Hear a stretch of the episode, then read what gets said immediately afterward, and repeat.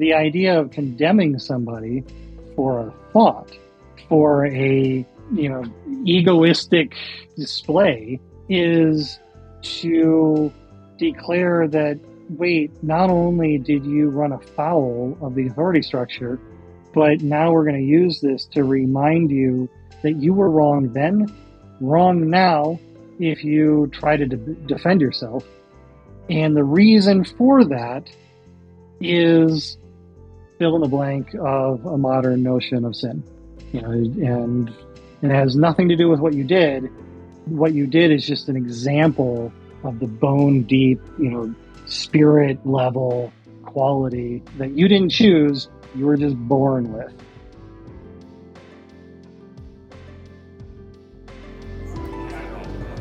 You must be some kind of therapist.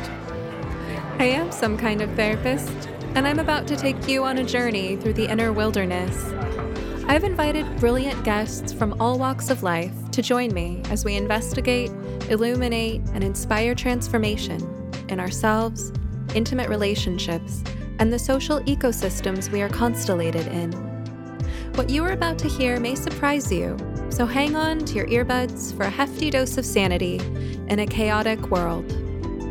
I am Stephanie Wynn, a licensed marriage and family therapist, branching out and building bridges between psychology and everything else under the sun. It's my honor to have you along for the ride. Let's get started.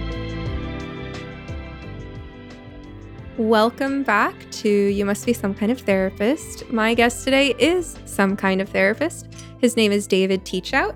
He is a licensed mental health counselor in the state of Washington and a licensed professional counselor in the state of South Dakota. So he can actually work virtually uh, in his private practice with people in both states. Um, he has self published uh, a book called Journey of a Spiritual Atheist that's available on Amazon, and he has a podcast called Humanity's Values. Uh, one of David's areas of interest is religious abuse and religious trauma, and I'm excited to interview him about that today. So, David, welcome. Hey, thanks, Stephanie. Thanks for having me. Can you give our listeners a little insight into your background? Sure. Um, so, yeah, I mean, I grew up in Michigan, and, uh, you know, for those who were uh, born in Michigan, yeah, represent Sparrow Hospital. Um, but uh, that joke will totally work with most people who were born there. Um, but uh, so grew up there. I went to college in uh, Grace Bible College. I believe it's now referred to as Grace Christian University.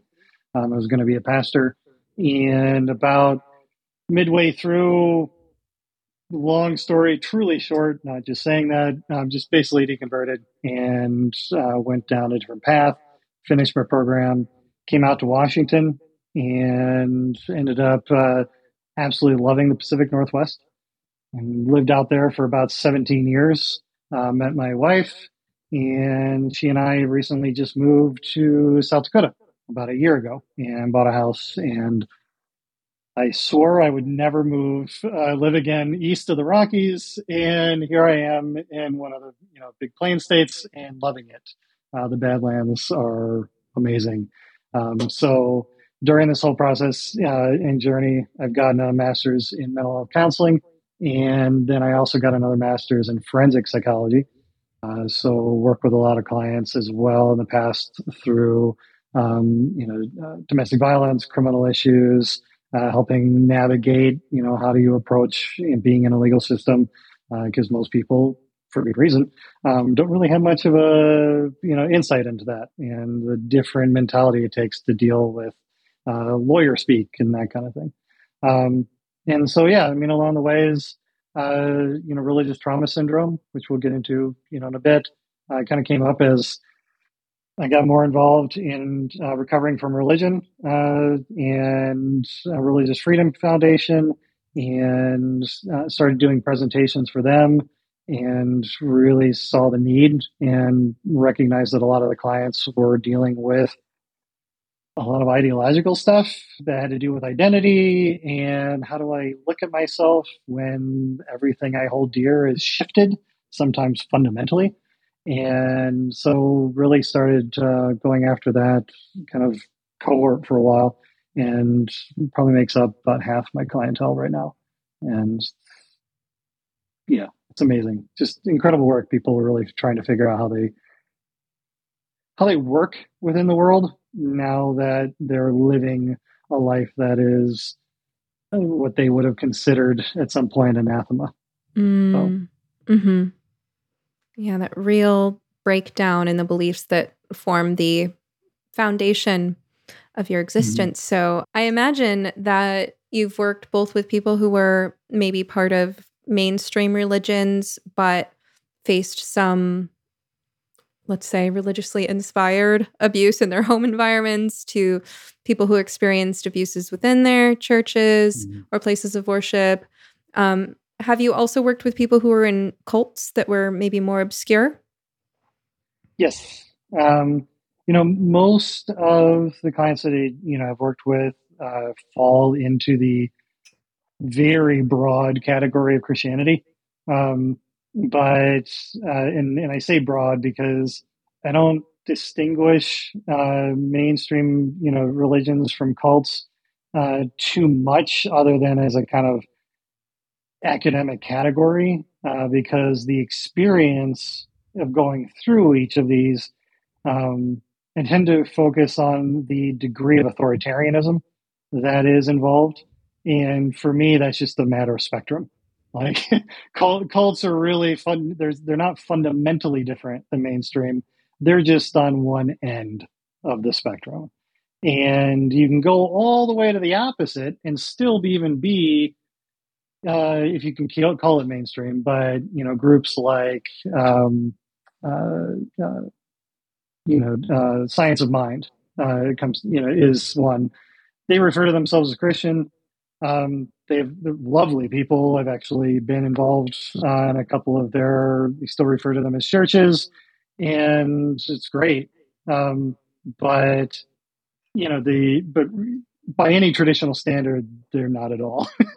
um, and so you really you find you, you start really figuring out that how a you know how a person uh, exhibits these things really has less to do with the what they're labeling as the religion itself and more to use a psych term or therapy term the secondary gain. Like are they doing it in order to try to control something? Or are they doing it because they have a deep-seated need for authority uh, in in varying degrees of health to unhealthy uh, or something else? And so when people come and find me what generally ends up happening is again a spectrum from people who are this I was you know abused to some degree, often emotional uh, by a leader in the church in whatever one they they are coming from, um, and they're not necessarily even leaving.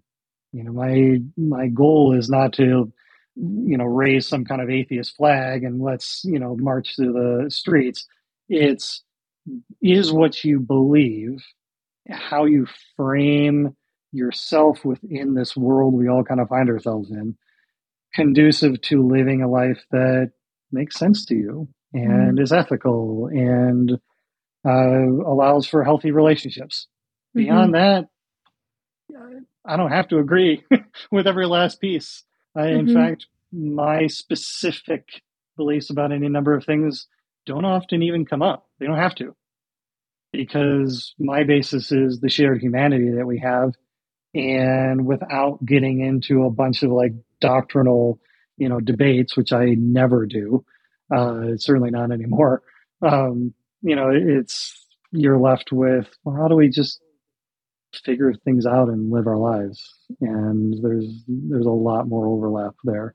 Um, so, but um, yeah, so they'll fall on that, or they'll go on the other end of the spectrum, which is more like I have completely left this, and I'm lost. Like the bedrock foundation, you know, to be redundant, um, is has been shattered. It's I don't get any more of the idea of how do I view myself? Mm-hmm. How do I view ethics? How do I view my spouse in mm-hmm. particular? Mm-hmm. You know, if the if your other member of your relationship is is uh, has not gone the same route how do you navigate this? You know, is am I allowed? Am I am I able to just do anything? I mean, I'm told I was told all along that if I gave this up, I'd turn into a you know raging psychopath. but I don't feel any need to do that. So what's up? how does this work?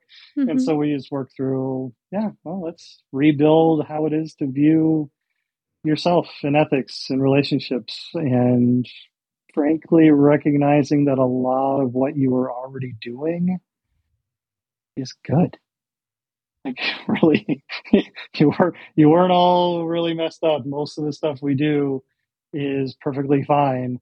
And it's just got this um what's what often is taught is that what we have decided is not ours to own.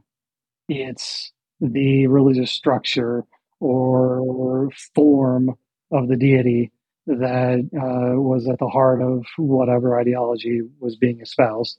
Um, and so instead, it's recognizing that, you know, you were making the decisions anyway, and you don't need the the authority structure to tell you uh, what you were going to do anyway. I mean, it's really it's one of those things where one of the greatest freedoms is to recognize that most of the decisions we make, we'd have made regardless and getting that that light bulb moment is just amazing to, to witness. Mm. Helping people trust themselves again, trust mm-hmm. their own decision making. So, yeah, kind of starting at the bird's eye view here. Why do you think we are a religious species? What drives us to seek religions in the first place, and what do they do for us? I think fundamentally what we are pattern seeking creatures. I mean, it's there. We see shapes in clouds. We faces in toast. Um, you know, if you've got the if you've got a house that's older than twenty years, you probably have the speckled ceiling and if you gaze upon it like sometimes you can see faces and animals and like we like putting things together into known quantities based on previous experience. And one of those known quali- quantities is relationship at a fundamental like just just basic level. Before you get into labels of what form relationship takes we are just at base relationship relational creatures. And so combine the relationship with pattern seeking, and what ends up coming up? Well, you dash in a heaping dose of ignorance, of which we all have in varying degrees on varying topics.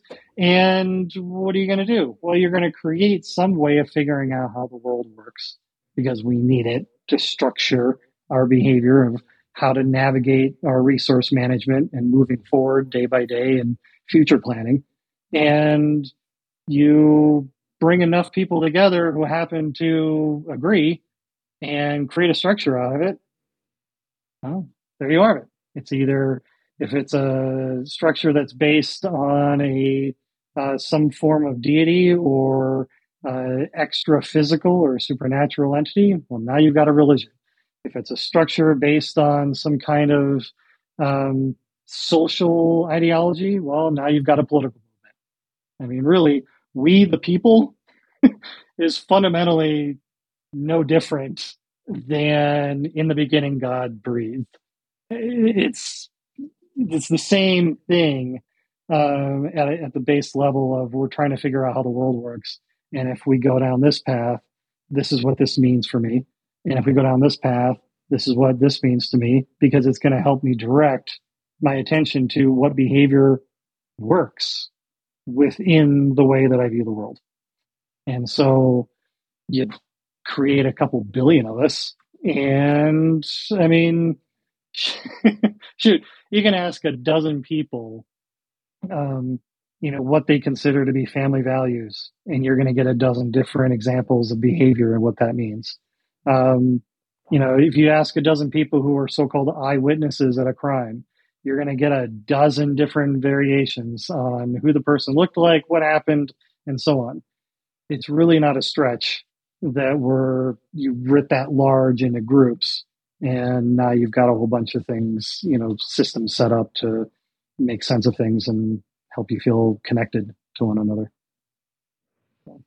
Very interesting take. I love how you put that together so clearly. It's the pattern seeking drive and the relationship seeking drive.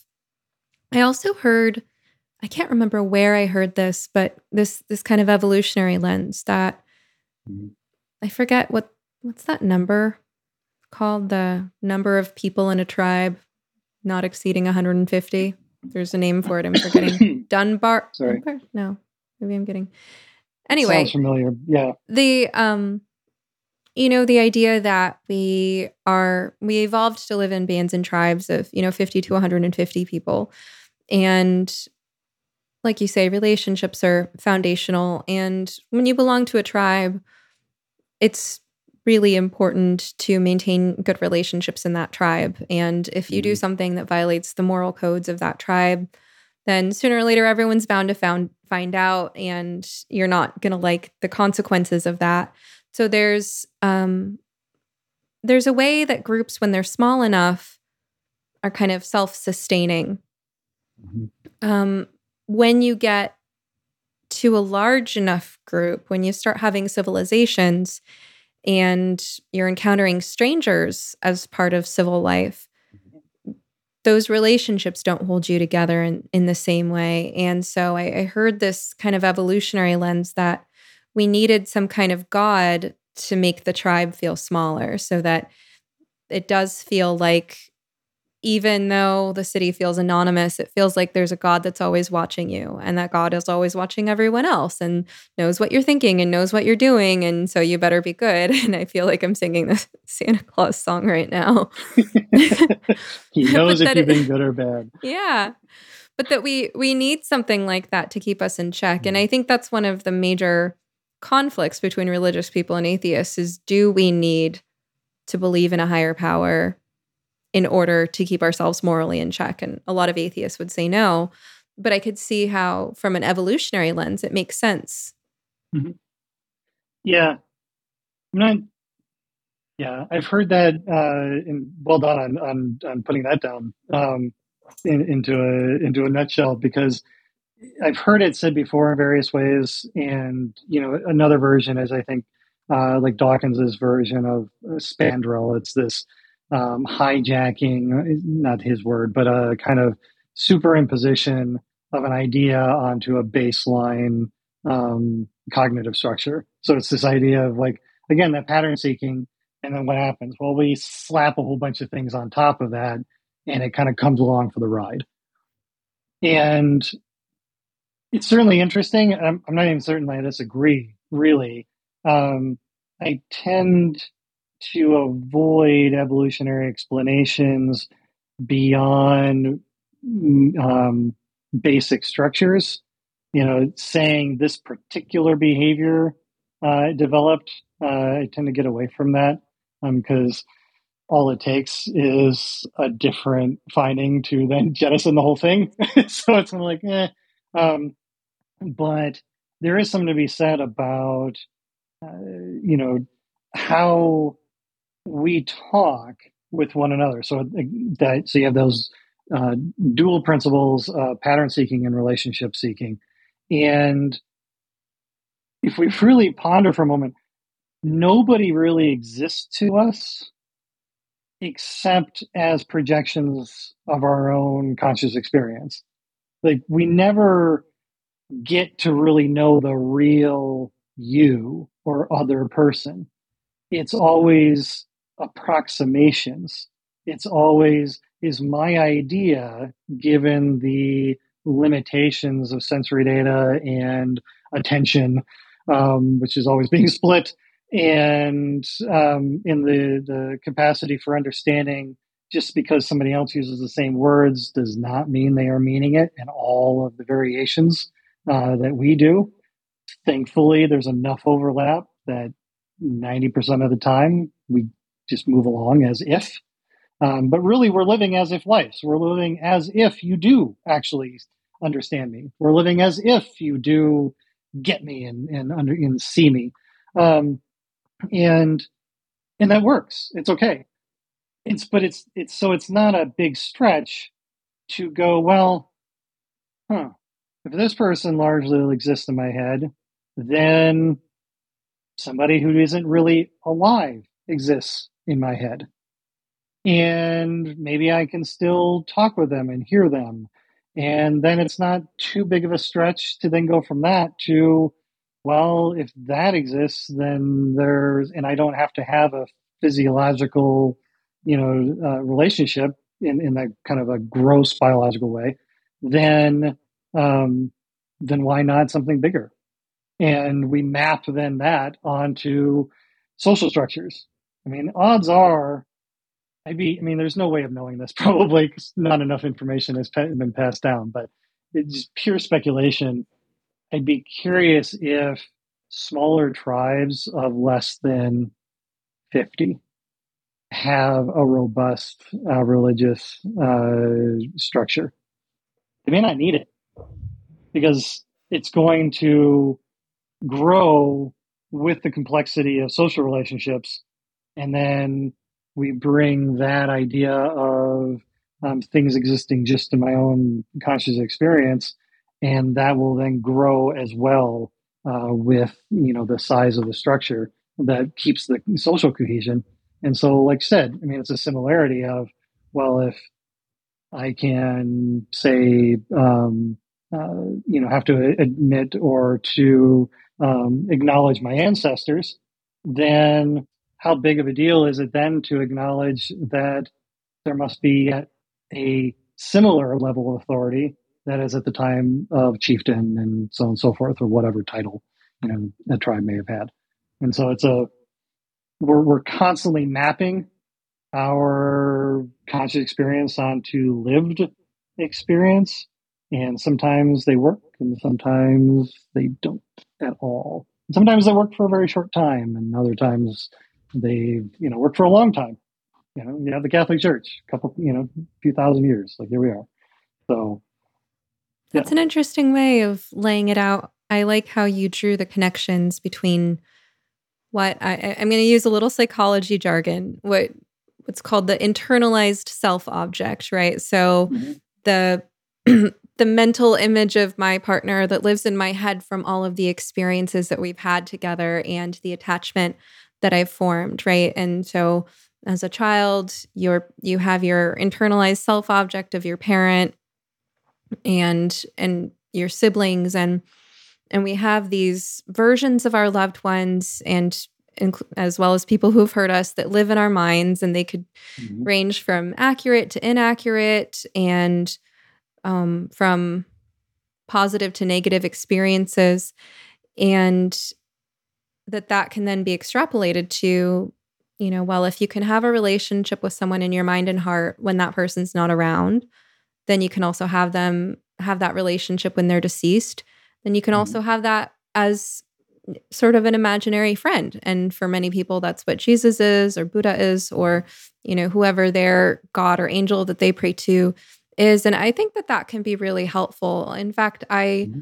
I recommend that people who don't have good relationships find some kind of imaginary friend or internalized self object to consult. And if they're atheist, mm-hmm. it could be as simple as, you know a character on a tv show that you really like right like if yep. you know you if you didn't have a father but there's a sitcom you like where the dad is really loving and supportive like having a relationship in your head with what would he say um mm-hmm. and so i think that that these practices of kind of mentalizing and forming a mental image of someone or something that can give you comfort and wise counsel and strength can be hugely beneficial. And I see that in people who have a positive relationship with their religion where it really works for them and they've made it their own and it it's a valuable part of their daily life that that's a component right it's that sense of their inner relationship with their deity or angel of choice or their ancestors that um, just adds a lot of meaning and strength to their lives. But then on the mm-hmm. opposite end of the extreme, and this is probably more we're going to talk about because we're going to talk about religious abuse today. You know, you have the the internalized image of the the terrifying God, right? Mm-hmm. The the all knowing, all powerful God who knows your every thought and is there to scrutinize them for purity. And if you so much as think a sinful thought, then you're, you know, headed to damnation for all eternity. So these things that live in our minds can so powerfully influence our thoughts, moods, and behaviors. And that's really where I hear that you come in. And practically, as a therapist, you're saying, how a person's religion is working for them is your area of, of interest. Is it helping them have a life that's happy and healthy and meaningful and robust and and yep. uh, are their beliefs congruent with um, goals that are supportive of their their well-being mm-hmm. and really and only getting into the nuts and bolts of that when the you know i may be able to identify this makes no sense like if you're really going to draw this what you just said and run with it this is gonna this just doesn't follow. But that's not my role. Like i'm not here to make carbon copies of certainly not how i view the world. Heck i don't agree with myself sometimes.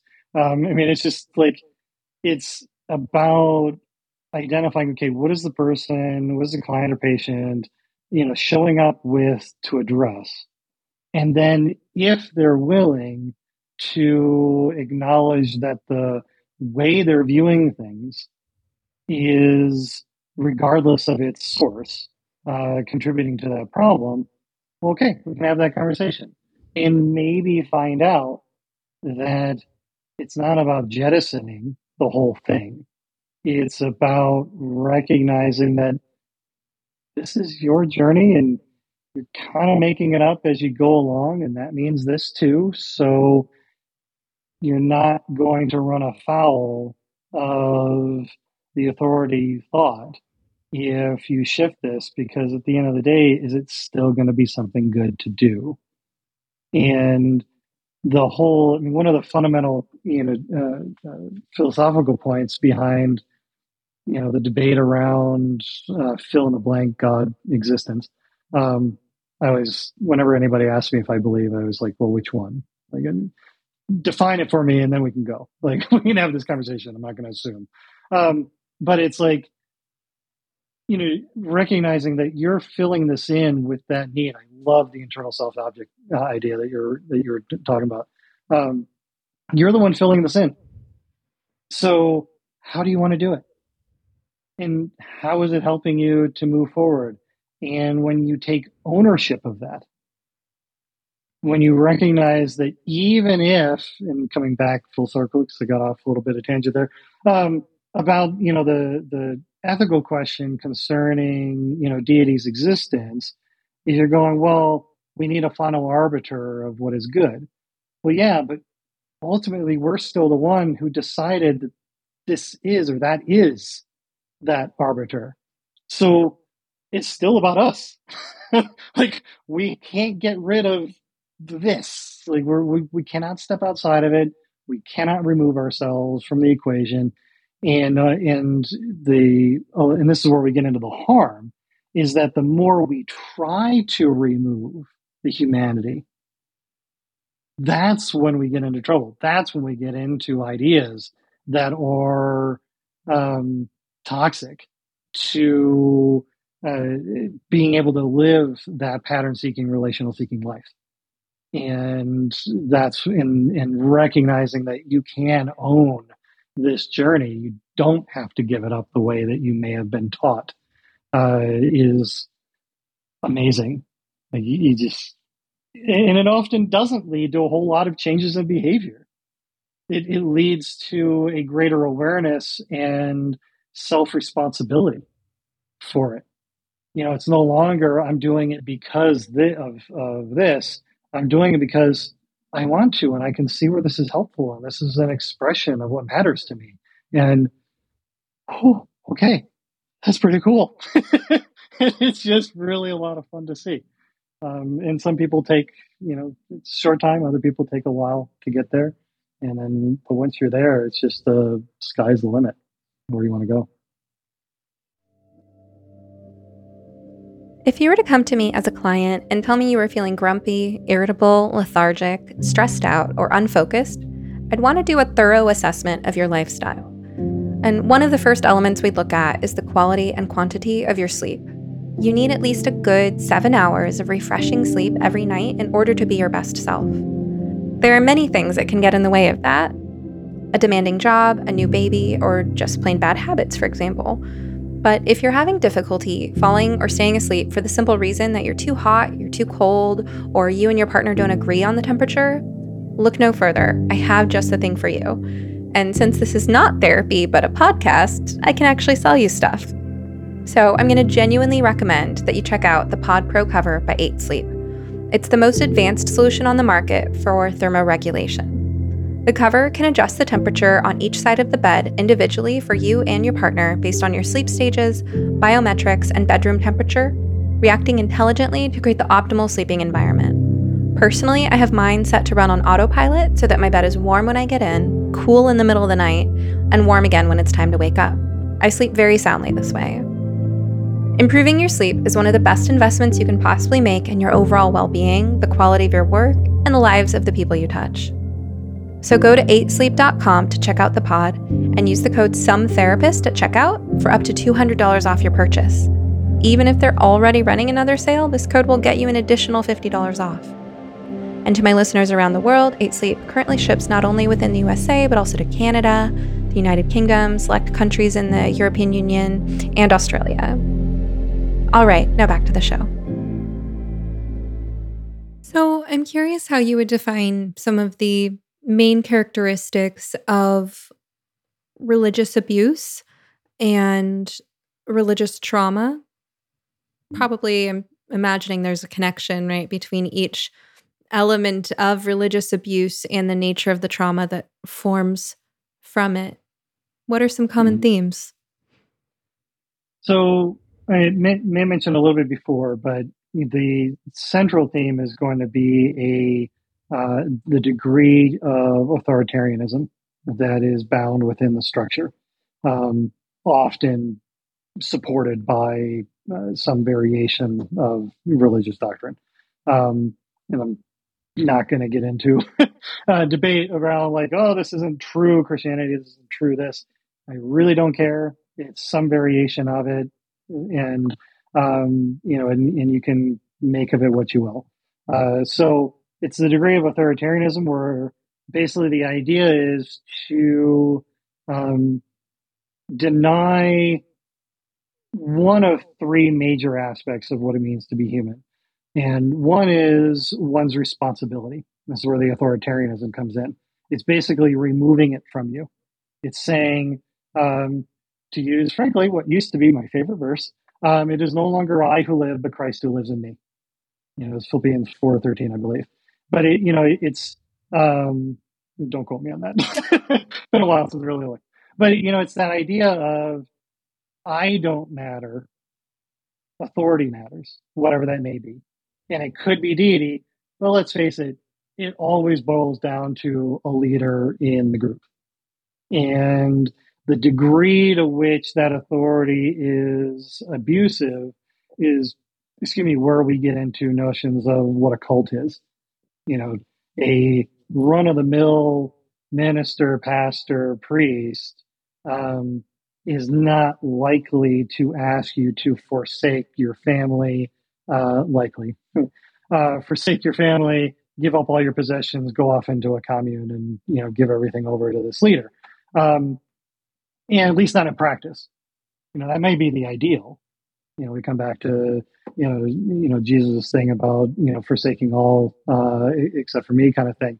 And but it, it's but in practice, generally speaking, most structures aren't asking you to do that. It's more of the ideal if we could get there. So we have there the authority of removing responsibility in the sense of self. Then we have one sense of um, ethical privacy. And by that, I mean this notion of how I determine what is good and wrong, what is, you know, bad and right is something that occurs within me. And it's something that I reflect on and can wrestle with and so on. You remove that. So I think you may have mentioned like, well, when a deity is perfect uh, appraisal of all your thoughts. You know, it's you know it's the C, it's the principle behind Um, if you have even thought of adultery, you have committed it. Whoa, that makes zero sense in anybody's actual lived experience. Like it makes that is a complete denial of how we come to ethical decision making. It's, you know, because we will run a hundred scenarios in our head to varying degrees of conscious awareness. And before, you know, figuring out this is the behavior I'm going to engage with. And we know at a just bone deep level that our thoughts are not the same as externalized behavior. They can't be. So, and in fact, our entire judicial system is largely based on that because we know if we were to start thought policing everybody, we'd all end up in jail and talk about a denial of selfhood. Like, just, yeah, awful. We anyway. should come back to that because I'm, that is happening, right? I love that you brought yeah. it up. yeah, ethical yeah. privacy. No, there's a lot of overlap. I, I mean, let's just let's just pause there for a moment. I know you haven't sure. finished answering the question, but. I'm really glad that you brought this up because you you talked about the degree of authoritarianism having a lot to do with how abusive a religion uh, or a leader has the potential to be. Mm-hmm. Um, and and then ethical privacy and i see this real connection with fear of one's own thoughts and that's mm-hmm. really contradictory to what we do as therapists right a lot of what we do as therapists is help people not be afraid of their own thoughts both not be afraid of introspection of you know being present with challenging emotions or looking at something that's maybe hard to look at within themselves but also understanding that a thought is just a thought uh, uh, so intrusive mm-hmm. thoughts for instance it's it's not uncommon for someone to occasionally have a thought that is really alarming right so you mentioned a mm-hmm. thought of adultery I mean, that's common, it's connected to human sexuality. Um, you know, a thought of, you know, the potential of harm to oneself or someone else uh, that's completely separate from any intention or desire to harm, right? Mm-hmm. And if if this is new or the person is young or naive or um, hasn't had the right type of support, it, it can induce almost a sense of panic. Like, I just thought that thought right? And I, I think our job as therapists is sometimes to kind of, you know, treat the thought like the monster under the bed, you know, like it's just mm-hmm. a thought. That thought doesn't have any power over you. That thought doesn't have to reflect who you are. You know, you have a thousand mm-hmm. thoughts a day, and this one just happened to really stand out to you because right. there's a part of your brain that's looking out for anything that stands out. And, and this one was mm-hmm. glaringly disturbing, but um but that doesn't mean that you're going to act on it. It doesn't mean you have to be left feeling the way that this thought leaves you temporarily feeling. Um mm-hmm. and you know what else is no one else can read your thoughts, right? There's the um the fallacy of transparency. We mm-hmm. all think that um, people know more than they really do about what we're thinking. Usually, what comes across is our general mood through our body language and demeanor our energy level, mm-hmm. perhaps. But that's something we get wrong all the time. I mean, there's the yeah. fundamental attribution error, right? Like, oh, yeah. uh, you know, someone, I, I hate this as a woman. If I don't wear makeup, what's wrong? Are you tired? Did I make you mad? What are you sad about? Yes. Are you okay? You know, like it's like now I'm just not wearing makeup. Thank you very much for reinforcing beauty standards. Yeah. Like, um, mm-hmm. you know, but uh, I mean, it's very common to either comment on someone's appearance or to internally think that that person seems upset. And really, the reality is something going on physically. They're tired, they have a stomach ache or a headache. It's not personal, right? So, generally, we kind of read each other's moods and demeanors, but we can't read each other's each and every thought. And yeah. And I, I think that there's a lot of potential for harm in any kind of religious abuse or emotional abuse that leaves a person feeling for lack of a better word, paranoid that mm-hmm. um, that their thoughts themselves have the potential to be harmful. And I am really glad you brought this up because I see this going on in the culture at large with what we could call cancel culture or wokeness. And I do think that it's important to have conversations about that because there's this kind mm-hmm. of obsession with mental purity and this real kind of fear and catastrophizing over having any thoughts at all that don't adhere to a very strict narrative. So, as someone who specializes in religious abuse, you've seen people scarred by this. What are some of the effects, and what do you want to say about that? Well, one of the one of the effects is, and I pure conjecture, but I wonder if at times the um, the idea of original sin that there that there is something intrinsically wrong with who you are, with who we are as a species. And I wonder if that was a development as a consequence of an increasingly authoritative structure that um, allow that only allows for a select amount or a select um, uh, uh, uh spectrum or cone of behavior that because our brains don't care. you know, one of the one of the base things to really get that, that clients you know have a hard time uh, uh, getting to sometimes, and don't really cover this with everybody, but is that our brains don't care about truth, capital T. They they only care about what allows us to move forward in survival, and we will get used to some truly awful environments if we need to. And it will become a norm. And we will just be like, well, here it is. This is, this is reality. Uh, okay. But the more restricted we get, the more we're more the innate imaginative uh, uh, tendency that we all have to make new thoughts.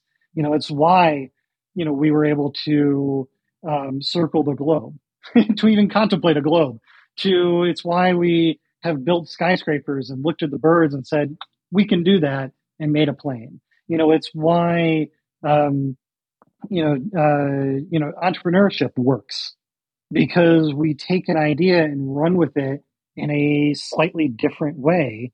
And suddenly people are like, oh my gosh, yes, I love what you're, what you're selling.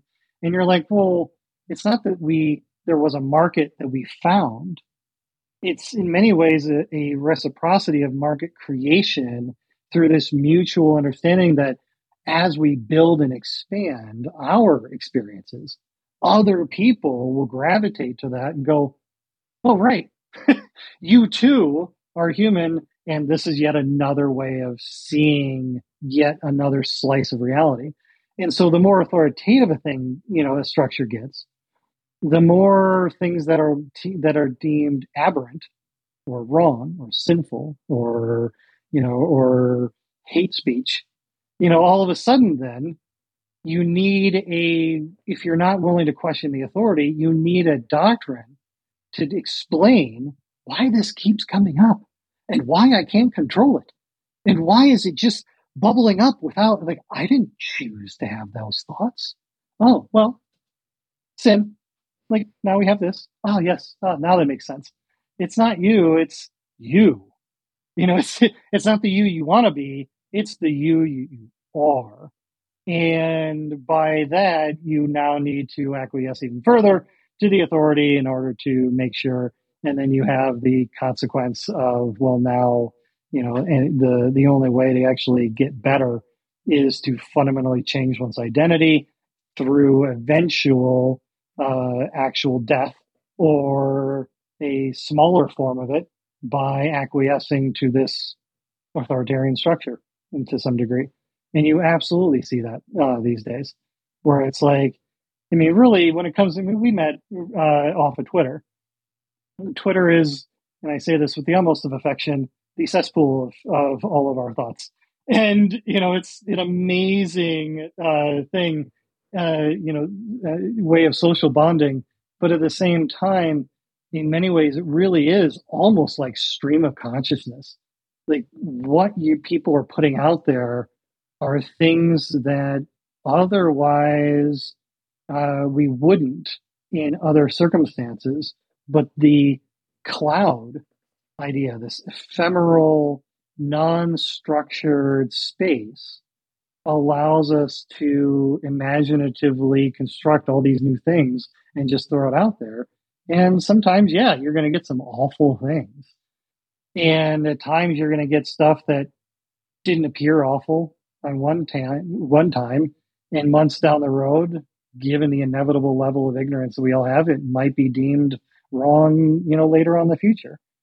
And the idea of condemning somebody for a thought, for a you know egoistic, uh, you know, like eh, just you know uh, display, is to declare that wait, not only did you run afoul of the authority structure, but now we're going to use this to remind you that you were wrong then, wrong now if you try to de- defend yourself. And the reason for that is fill in the blank of a modern notion of sin. You know, and it has nothing to do with what you did. What you did is just an example of the bone deep, mm. you know, spirit level mm. quality that you didn't choose. You were just born with uh, due to some quirk of genetics and the fact that some immutable quality uh, mm-hmm. that you have. And there you have it. Mm-hmm. So I'm sure you can probably fill in the blanks there uh, where, where, that goes. A couple so. of important points you brought up there. One main point I heard you expressing is that the fear of our own thoughts and obsession with mental purity and thought policing of one another cuts off innovation.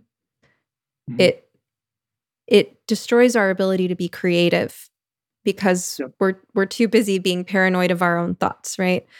There's a Yogi Teabag quote, a relaxed mind is a creative mind, right? And it makes me think mm-hmm. of um, the learning versus performance zone, which I know I've mentioned on a previous episode somewhere. The idea that we need to be able to play in the sandbox. We need to be able to have a low stakes zone where we're, we're not under a microscope. Nothing terrible is going to happen if we make a mistake, just to play around and explore in order to discover what works and to get mm-hmm. good at what works before we are ready to be in a higher stakes performance situation.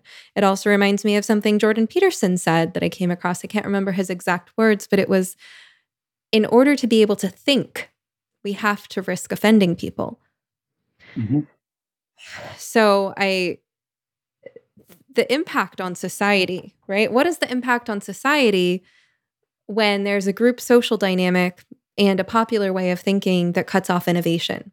There's there's a tremendous amount of human potential that's cut off there, including the potential to solve problems. I mean, curing mm-hmm. cancer, right? Cleaning up the oceans. These are all things where we need innovation and creativity, mm-hmm. and we can't have that if we're afraid of our own minds. Um, right. Well, and I so I love that point, in because you know, and I don't, and I don't even need really, we don't even need to go that big. I mean, if if we just pause for a moment to reflect on the minutia of little relational connections that we make whether it be you know just the the person who dropped the mail off to the the variations of people that we run that we run by on the, walking the street um, that uh, you know even you know characters that we watch on TV you know jokes that we hear you know all of these just little things the ripple effects of what they have for each one of us that then continue to ripple and continue to ripple, and what collectively we might be able to um, allow for and grow. That we don't even need to cure cancer, although that's certainly a possibility if, if we're if we're really just you know allowing you know allowing our, our, our minds to go. But it's just simply the quality of not living in as stressful life as we're currently living. Mm-hmm. I mean, what would it be like to to you know? This isn't carte blanche to be an asshole. Like it, it's it, this is a recognition that you know often if we truly are allowed, and I see this with religious uh, clients who are coming out of it or struggling all the time. They're truly allowed, truly feel the ownership of being able to share their thoughts and where they're not going to be condemned for having wrong think that by and large, most of us don't go down really dark paths. Most of us don't. And by most, I do mean like 99.9%. Like we just don't go there. And what often is happening is because we're so contained that the 0.1% of that, you know, of thoughts that we all tend to happen and end up having an outsized influence because they're drawing so much attention and we're and then and then we're stuck there going well now i guess my thoughts really matter. And not only that but that 0.1% of those awful ones really really matter. And therefore this is now how i define myself. How utterly grotesque. That's how dehumanizing to to go down that path. And which is again you know i think you know talked before about the authoritarian structures. There's religious versions and there's there's socio-religious versions and we're right smack dab in the middle of a socio-political uh, version of a religion and um, and it's really we're, I, I hope we're still around 50 years or so from now and that generation looks back and goes wow that was really dumb mm. and let's mm-hmm. not go there again mm-hmm. you know let's let's have this be our equivalent of the hundred year war uh, hopefully it doesn't take you know go 100 years but you know the 100 year war and we turn around and go you know what? Let's make let's make this just as another piece of society that we move on and it doesn't really have to play that big of a role anymore. Kind of like most of what religion does in europe. Like it just it's there but it's just not the defining piece for most people. And if we can get to that point where what you look like and the and and even the uh, single thoughts that happen to you know pass your lips are not the sole means of defining the whole of who you are, that will be an absolutely beautiful place to be in. So, yeah. Yeah. Earlier, you were talking about the idea of original sin and that something is just fundamentally corrupt about you or mm-hmm. evil, right? And we see that showing up in various iterations outside of Christianity too.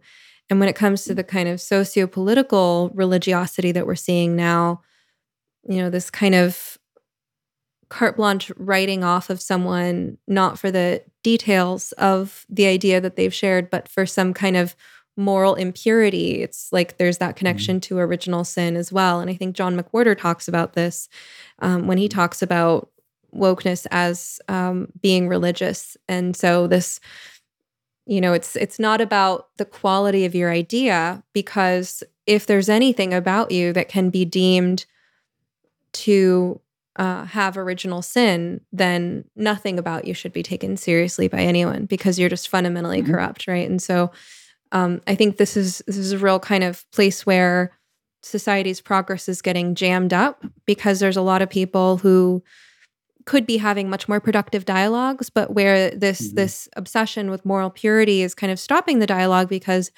all you have to do is say one thing for a button to get pushed, right? That mm-hmm. the the bigot button where where someone who has this kind of religiosity about their worldview um, decides that you've just said something that indicates that you are fundamentally corrupt. Mm-hmm because there's no other explanation. There's no freedom of thought here. There's no other explanation for why you could have said something that contradicts their worldview. And then you become impure and contaminated. And there's this, we got to sanitize the space and, and, get you out of here and, you know, shrink wrap you. Mm-hmm. Um, I was also thinking as you were talking, you were talking about this moral scrutiny do you think that the obsession with moral purity down to the littlest thought or gesture distracts us, ironically, from recognizing what's truly egregious? Because it seems like the more um, obsessive and ritualistic a religious mm-hmm. um, group or cult is, the more heinous activities are occurring at the highest levels. You know, that's where you have the mm-hmm. child abuse and and um, I'll just share. Uh, I've briefly mentioned in a couple of places that I've been involved in cults in a, a long long ago at this point. And I've been kind of refreshing my memory, learning about cults recently. I've I've been reading um, Freedom of Mind by Steven Hassan or mm-hmm. Hassan. Um, yeah. And I've been watching uh, Keep Sweet. It's a new newish, I think, documentary on this uh, fundamentalist Mormon cult a few decades ago. And okay. you know, the it's like the more cultish a group is, the more it has these little rituals and rules that determine how you're supposed to go about everything.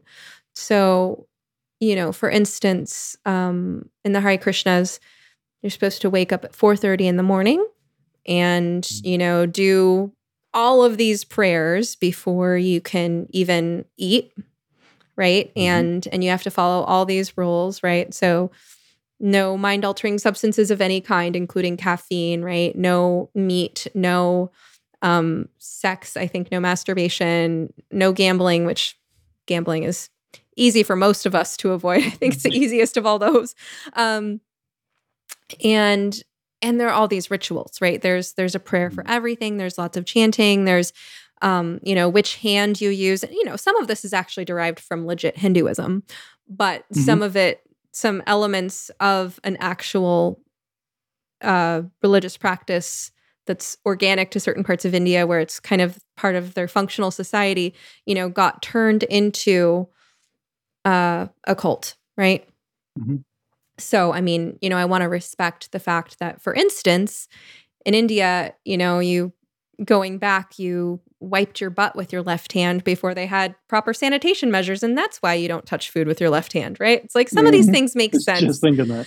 Okay, you're thinking that too. You know, same yeah, thing with like, oh, um, oh, yeah.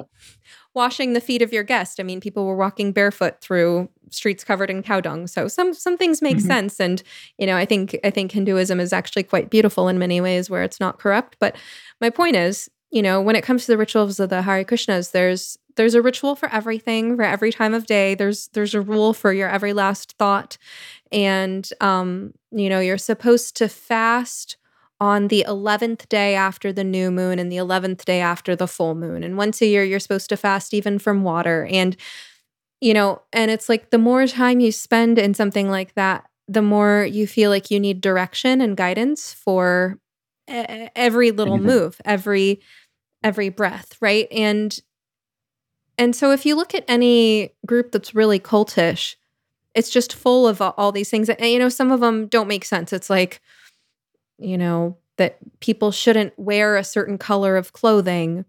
Um and I mean, you can probably come up with some examples I haven't heard of of of just ridiculous rules. And it's like, what's the point of all this these rules? Well, maybe to make you kind of paranoid and mm-hmm. mistrust your own judgment and and you know to instill magical thinking and i think it kind of disconnects you from your senses because it's like okay well if there's a god who's offended by i'm just going to make this up because this isn't any religion i know of if there's a god who's offended by me wearing green in the month of january then you know but but mm-hmm. i don't see anything wrong intuitively with wearing green in the month of january it makes no logical sense or intuitive sense but if it's offensive to God, well, then that's just another brick in the wall of disconnection between my instincts and how I conduct my life.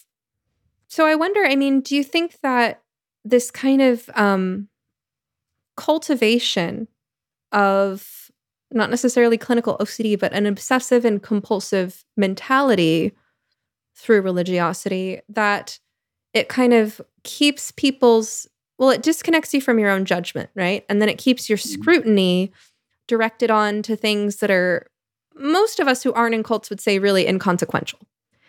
Mm-hmm. And mm-hmm. Do you think that the process of obsessing over the morality of, again, to use a made up example, how you shouldn't wear green in the month of January, that that that kind of serves a function of protecting the things that are truly evil, keeping people from scrutinizing them and redirecting the impulse to use proper discernment. Mm-hmm. Well, and that's and that's where uh, I mean it's easy to go after the Catholic Church, but because um, it, it is it's so apparent. But just the most recent example was the Southern Baptist Convention, and where it came out that they've known for decades about rampant uh, sexual abuse you know, amongst their ranks and actively seeking to not to, to shutter this to dampen it down make sure nobody talks about it for the explicit like they weren't they didn't hide about this like they were ex- there are statements explicit statements going our calling is for something more than this it, it, that are the truth outweighs essentially any harm that may be done by adherence. And that basically one soul is for saving it. I mean, what is what is a a um, uh, a momentary you know uh, uh, you know problem in the face of eternity is effectively what it all boils down to.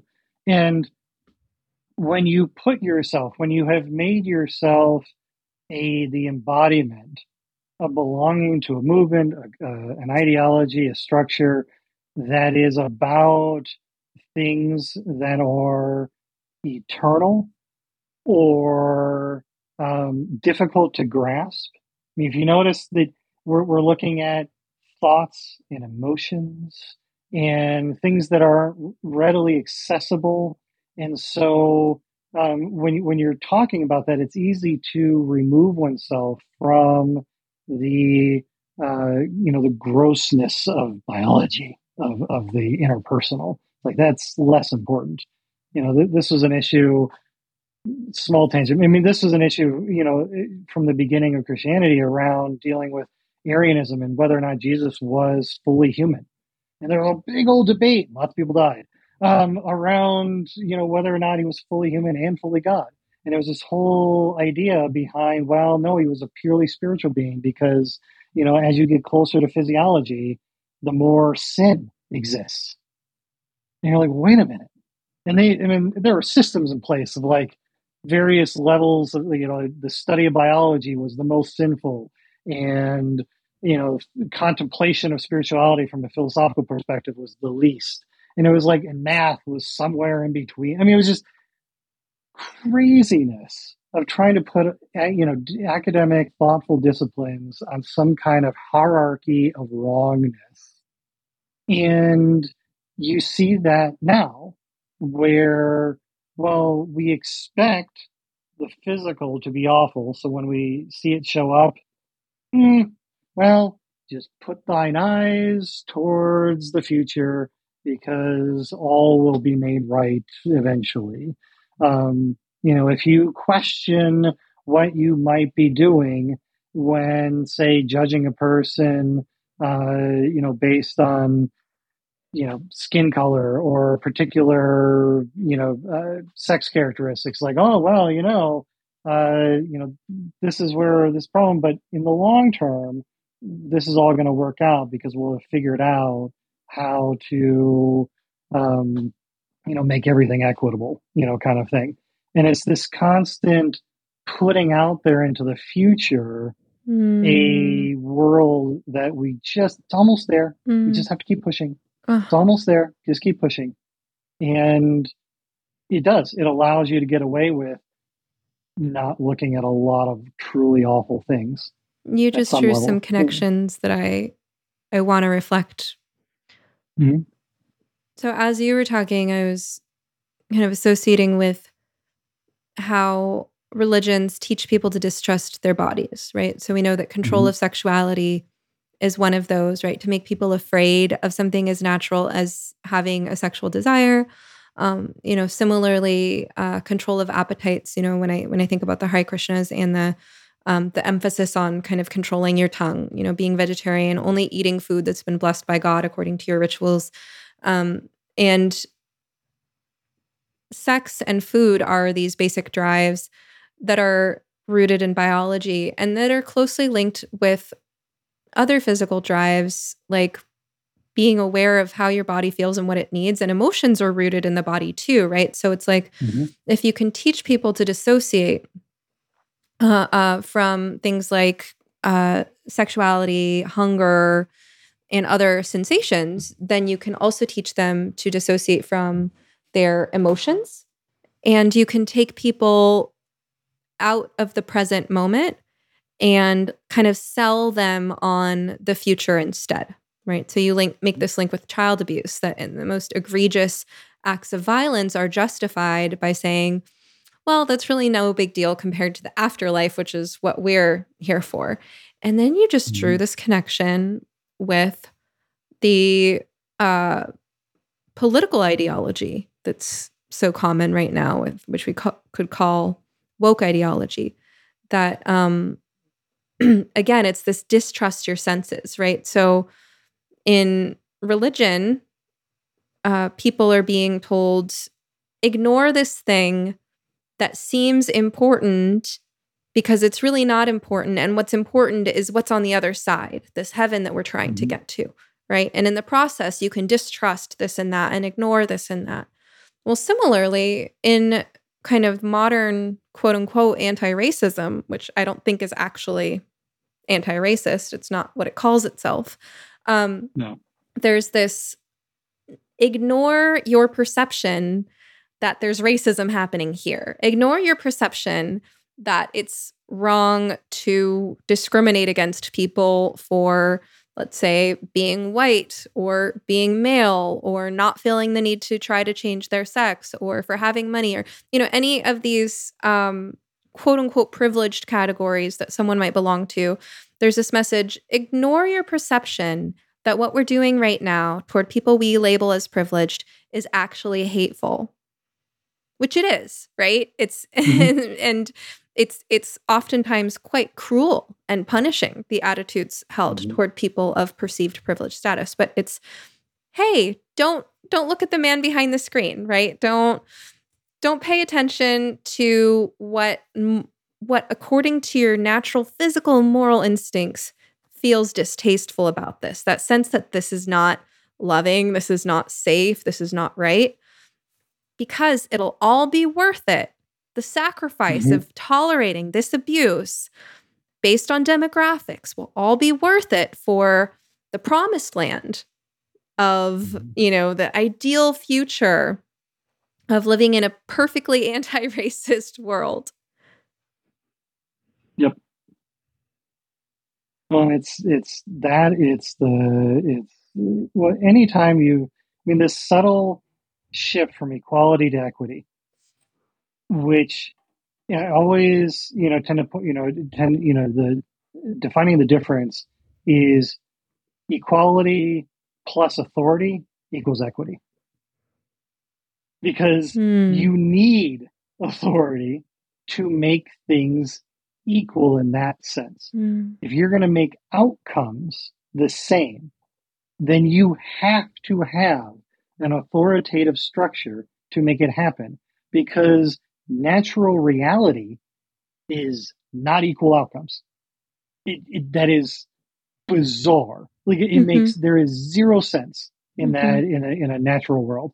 I mean, even if if even if we were to make, I'm totally stealing from, from Sam Harris and others, but even if we were to make a perfect equitable system where there was not a shred of even potential bias, and so on. So let's delve right into fantasy land. All that's gone. We are still going to have variations in outcomes depending on how you crunch the numbers because of interests, because of genetic proclivities, because of family dynamics, because of circumstance. I, I mean, heaven I, I forbid to, free will. yeah, I mean, I love going back to pet rocks. Really? Pet rocks. What? They were rocks. Pet rocks? Oh, this was back, yeah, back in the 80s. You could literally get a, a, a, a nice little thing. It was it was a rock in a, in a, in a little baggie, and it was your pet. Okay. And I don't know how much money it made, but the fact that it even was marketed at all. I mean, it's just like this is we're making this stuff up and we're living in this, you know, it, that's not equitable it's just like variations of circumstance. You'd never be able to get that now. You wouldn't be able to pass that off. Instead, we have you know other you know things that are equally ridiculous. But I mean, you know, it's the um, you know people talk. And it's easy to look at entertainment this way, in the way that circumstances that really are not anybody's particular controlled thing. It's just life, and some things come up, and that's a great idea, but it didn't work out real well. And then suddenly, ten years later, the fad shifted and now everything's great. I mean, I, I love superhero movies.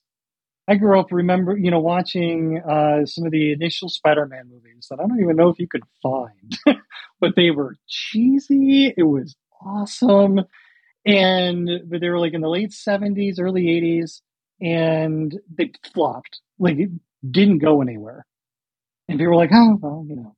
Now you can't you know, throw a movie ticket without hitting a, a superhero movie. I mean, it's just like in in somebody to to look at that and go, no, wait, no, we we needed everything to be, you know, demarcated by 20% superhero movies, 20% rom coms, and so on, like in order to have these equal outcomes, is just absurd. Any more than it is, well, as long as we have this percentage of people who happen to have a certain level of melanin, are going to be, you know, like it's almost as if you're not who you are, but what you are determines how you think, how you should think, and what you should be interested in. Mm. And it's like, no, that, that's talk about debilitating. And again, we come back to that authoritative structure. In what's the authority is about removing will. It is about removing self efficacy from the person. Is about supplanting how we see ourselves as effective creatures for and to replace it with some you know authority uh, authority structure of some some kind. Could be a person could be you know whatever it doesn't matter. But that's fundamentally what what, what it's about. And we are smack dab in the middle of it to varying degrees. As a therapist, I've gotten an up close and personal view at what people tend to struggle with day in and day out. Turns out it's almost universal that we know we should be taking better care of ourselves in terms of the basic building blocks of well being, like diet and exercise. But as valuable as it is for our mental and physical health to change our lifestyle habits, it's also much easier said than done. People often set goals that are too lofty, only to feel even worse about themselves when their aspirations inevitably fail. That's why I recommend starting with positive changes that are as simple as possible. Enter my new favorite beverage line. Organifi makes it so easy to improve your nutrition and start feeling better right now with refreshing plant based blends of superfoods and adaptogens that you can just mix with water. My personal favorite is their green juice. It contains moringa, ashwagandha, chlorella, spirulina, wheatgrass, beets, turmeric, mint, lemon, and coconut water 100% organic with no added sugar, and it tastes great. My family loves Organifi Gold, which promotes relaxation and restful sleep, served mixed with warm almond milk before bed. Organifi also makes several other powerful blends, all organic and loaded with vitamins, minerals, antioxidants, phytonutrients, anti inflammatory herbs, and adaptogens. For less than $3 and 3 grams of sugar per serving, you can start giving your cells the support they need to manage stress and feel good. Check out their product line at Organifi.com. That's spelled O R G A N I F I dot com. And use promo code SOMETherapist to get 20% off your entire order.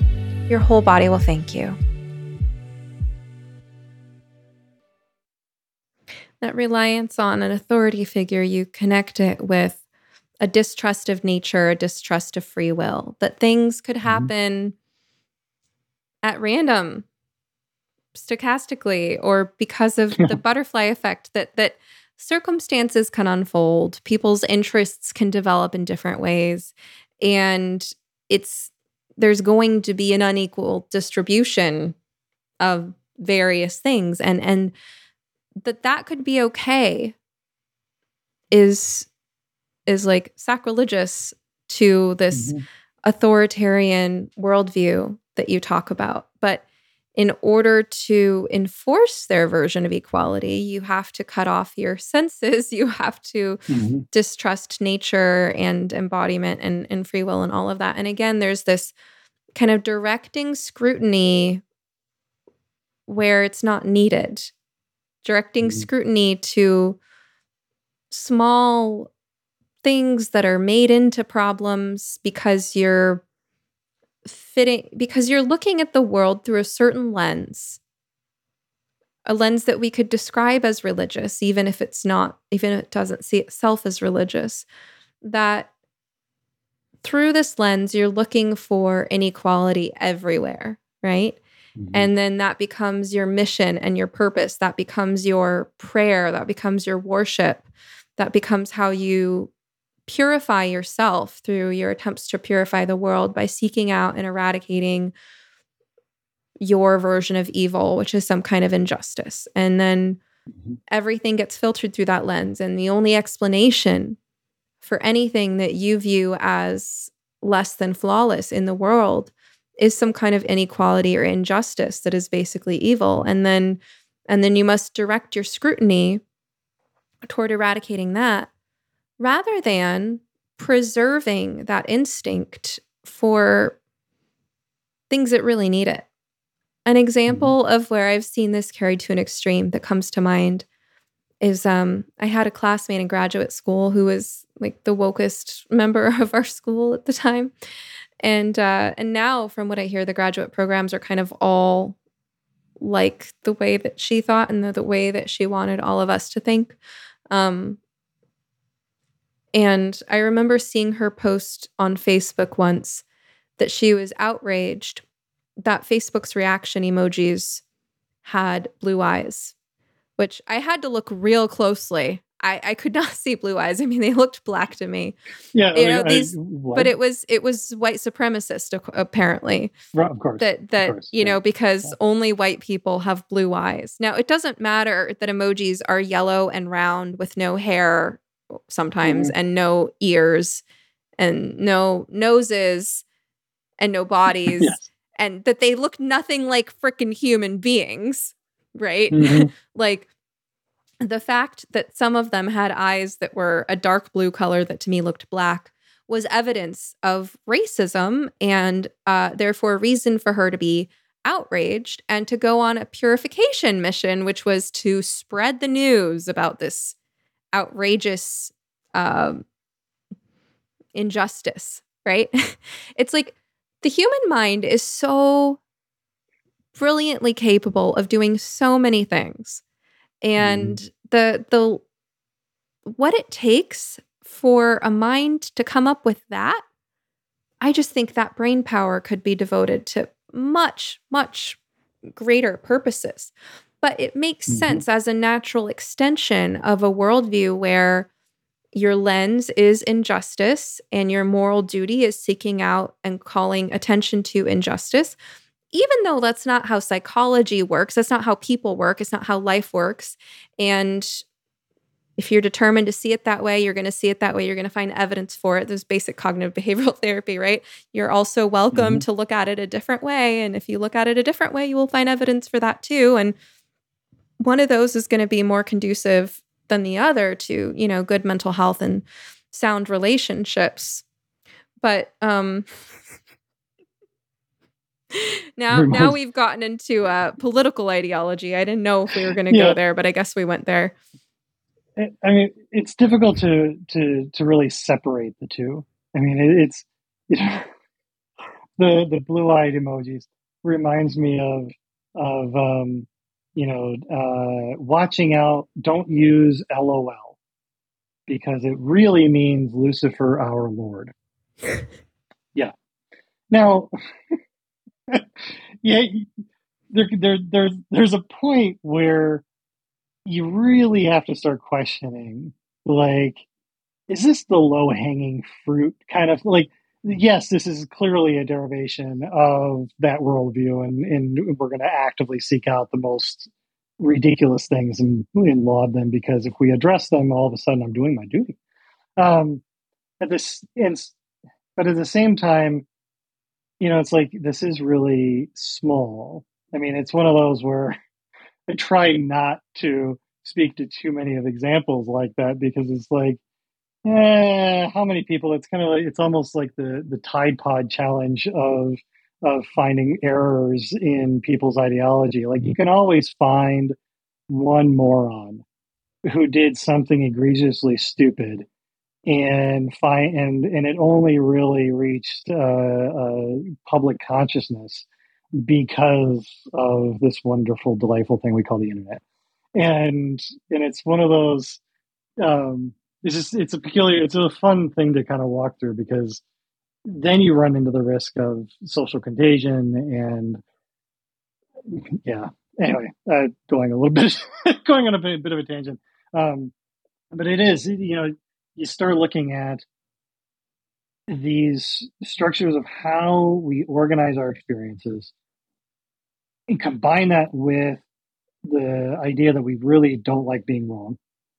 And I love uh, Kathryn Schulz uh, has a book um, called uh, uh, Being Wrong Adventures on the Margin of Error. This is like one of the top three books that I end up recommending to almost every client out there because it's such a wonderful exploration of the the the reality is the the baseline experience of what we have is actually being wrong. It's not being right. It's just that the feeling that we have is associated with well, what does feeling wrong feel like? Actually, kind of like it feels like to be right because I'm right about the fact that I saw this wrongness. And so it this this you know this purification thing is piggybacking I think off of that process where we don't like being wrong because at a at that level at a certain level the way we view the world is how we are going to survive which means anytime we're wrong it means we got the world wrong which means our degree of potential survival just got diminished. Well, little wonder then that we don't really like being wrong. So, in order to assuage ourselves, we focus on being right and the and the positive feeling associated with it. And so, what ends up being a great way to piggyback and hijack that? Well, find all of the wrongness that you can, especially the inconsequential ones, and ride that feeling wave right on forward into feeling the world is exactly the way you like. Like, okay. I mean, we do it, you know, varying degrees, but man, once you put it at social policy, it's highly destructive. It's a waste of human potential, isn't it? Mm-hmm. Yeah. Yeah. So I feel like we've gone on some really interesting tangents here. A while ago, though, I'd asked you to define some of the primary characteristics of religious trauma and abuse. Um, so you talked about authoritarianism, um, ethical privacy. What are some other key points? Uh, the other one, in kind of a trifecta, but it. But um, I could add more. But but the third one is a is a definitional issue around what it means to to uh, make decisions within your own body, to um, to form an identity and various identities. You know, it's like we'll, we'll, refer to it like you know I have to put on my work hat because I'm going to work. I have to put on my family hat because I'm here. I have to you know whatever we we put on these different uh, personas or whatever word you want to use and we use we do that rather effortlessly you know it's like we don't because we don't even think about it and what the stemming from the authority that then bridges into that the violation of ethical privacy then violates the sense of being a uh, shifting multifaceted being in changing circumstances and what it replaces it with is a singularity. You know, it says you you must maintain this level of authenticity, and it almost weaponizes it. And we see this in most people like you don't, you don't need the rest of it to, to be there. We see it all the time when people are like, I don't know if I'm really being the real me. You know, I'm eh, struggling with, is this who I am? You know, that was, that wasn't me. Like that, that was, that was something else. I don't know what came over me, you know, kind of thing. And the reality is, is that it's all you. there's just not a, there's no singular you that you know goes that that is permanent. And so we're constantly in this interactive role with everything we're around. And what this what the uh, religious structure whether it's religious or socio-political says is that no there is only one version and you have to be it all the time. And any aberration from it is grounds for condemnation and judgment and shame mm. and malignant self doubt. Mm. And so, you know, it's, um, you know, uh, you know, the principle of do not forsake the assembly. You know, it's why you go to church on Sundays and then go to church on Wednesdays and why you go to the Bible study on Thursdays and then you, or the Hare Krishnas. Why, like, that's an egregious example, but really it's just a, on a spectrum of making sure that who you are is viewed only through a very narrow lens and you never step outside of it because who you are is only this. Period. And you see that in then religious circles, you see it in socio-political circles, where if you happen to question, say, uh, you know, gun control policy that isn't going to do actually any good, well, you call yourself a liberal. Or, mm-hmm. you know, these days, if you were to dare to question the fact that, you know, maybe Donald Trump is a malignant, awful person and shouldn't be, you know, running, and you call yourself a, you know, conservative. You know, it's like, mm-hmm. wait a minute, what? Mm-hmm. You know, it's this almost weaponization of the new No True Scotsman fallacy. You know, it's like any any outward any outward change you have now stepped outside of it. And, you know, same thing with, uh, you know, you know, a, a, you pick a gender, and anytime you step outside of this variation in what socially prescribed behaviors, oh well, now you you stepped outside of it. Well, that must mean that something else is going on here. And you're like, wait a minute, whatever happened to you know human variation? Whatever mm-hmm. happened to uh, contemplating uh, how we, you know, may show up. You know, we're mm-hmm. we're not jigsaw puzzles. We are, I don't know, lava lamps. I mean, it's, I don't know where I was going with that metaphor, but I mean, it's just like we're constantly shifting around. Like, let's have some fun here instead of trying mm-hmm. to, you know, put us into a box that mm-hmm. you know you can't step outside of for fear of yeah, judgment.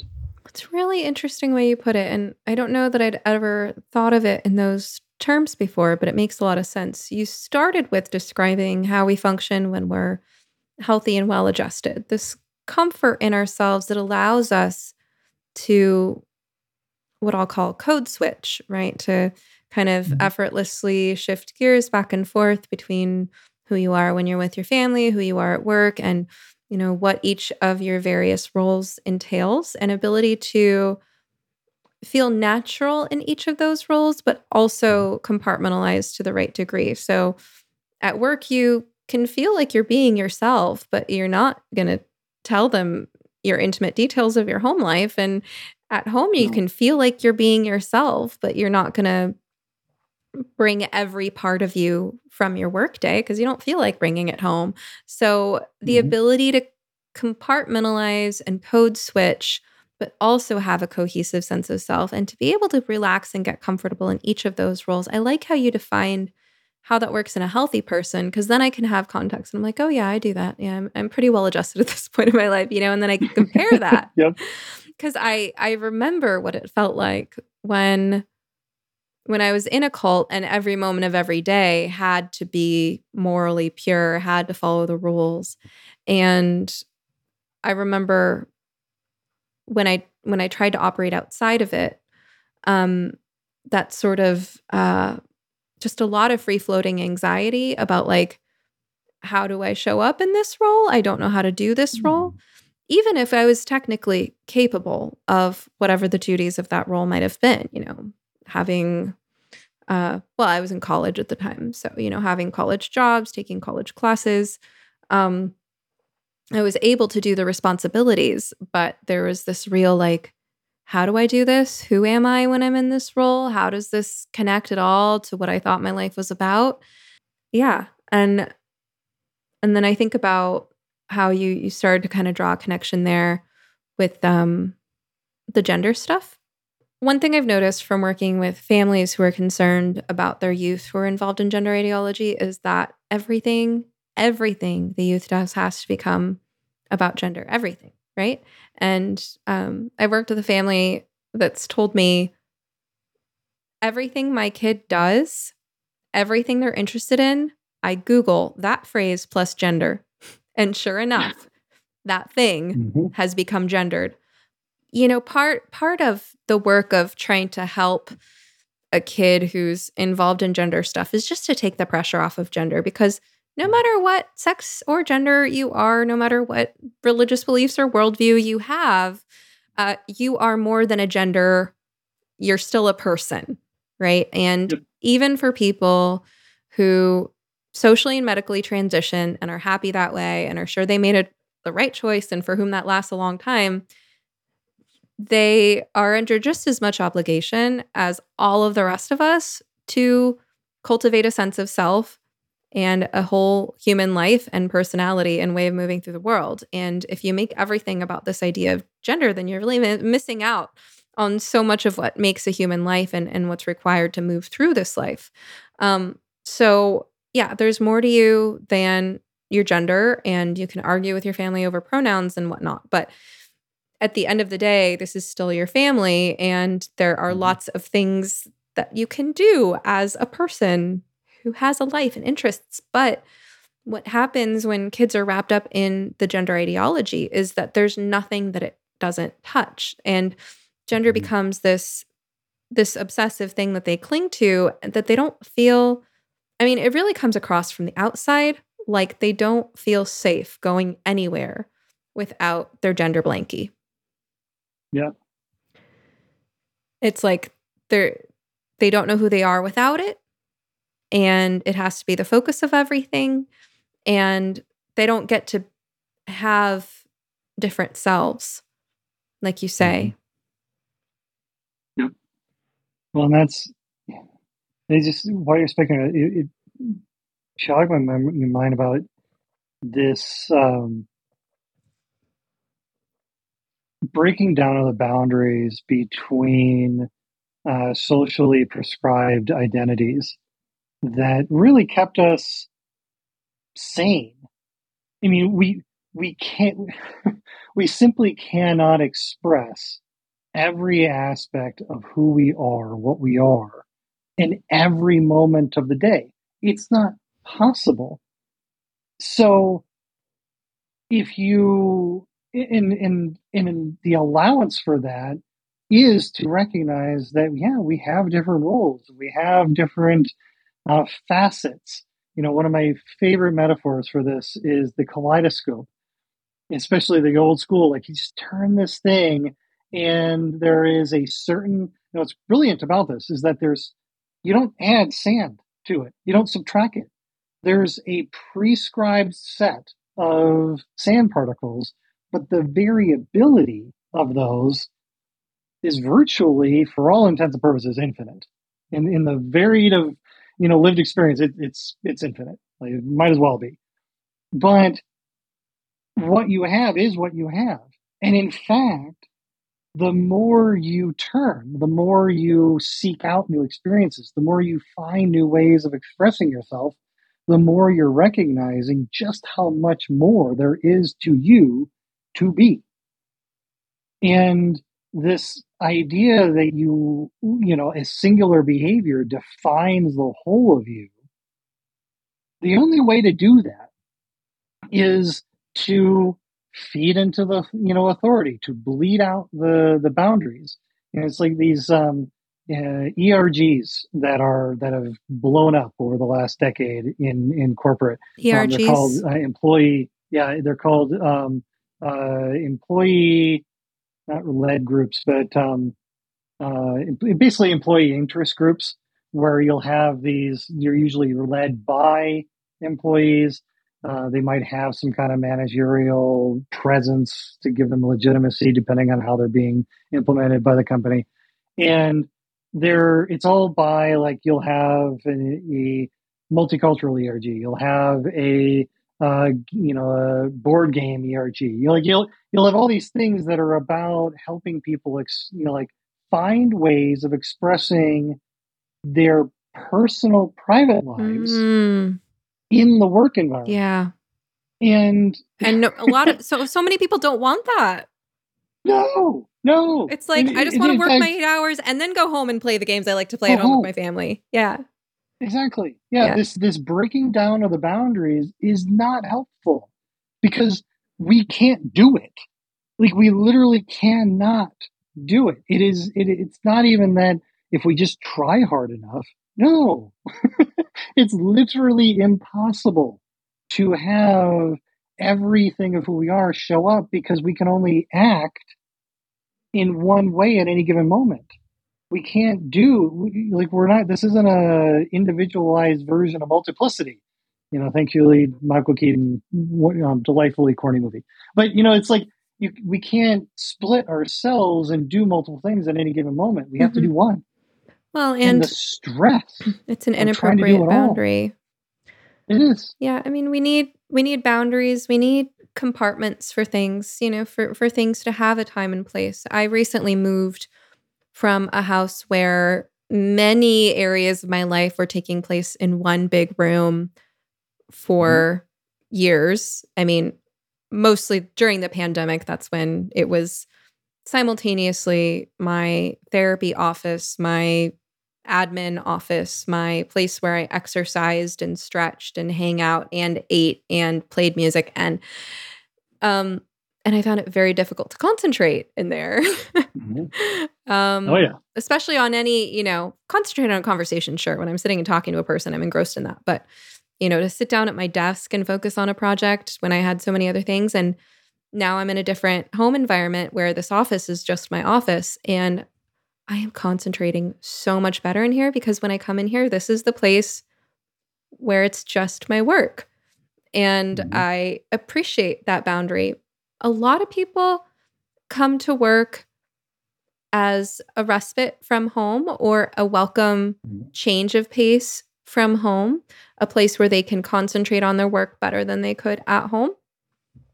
Um, and sometimes people have things going on in their personal lives that they would rather forget about at work.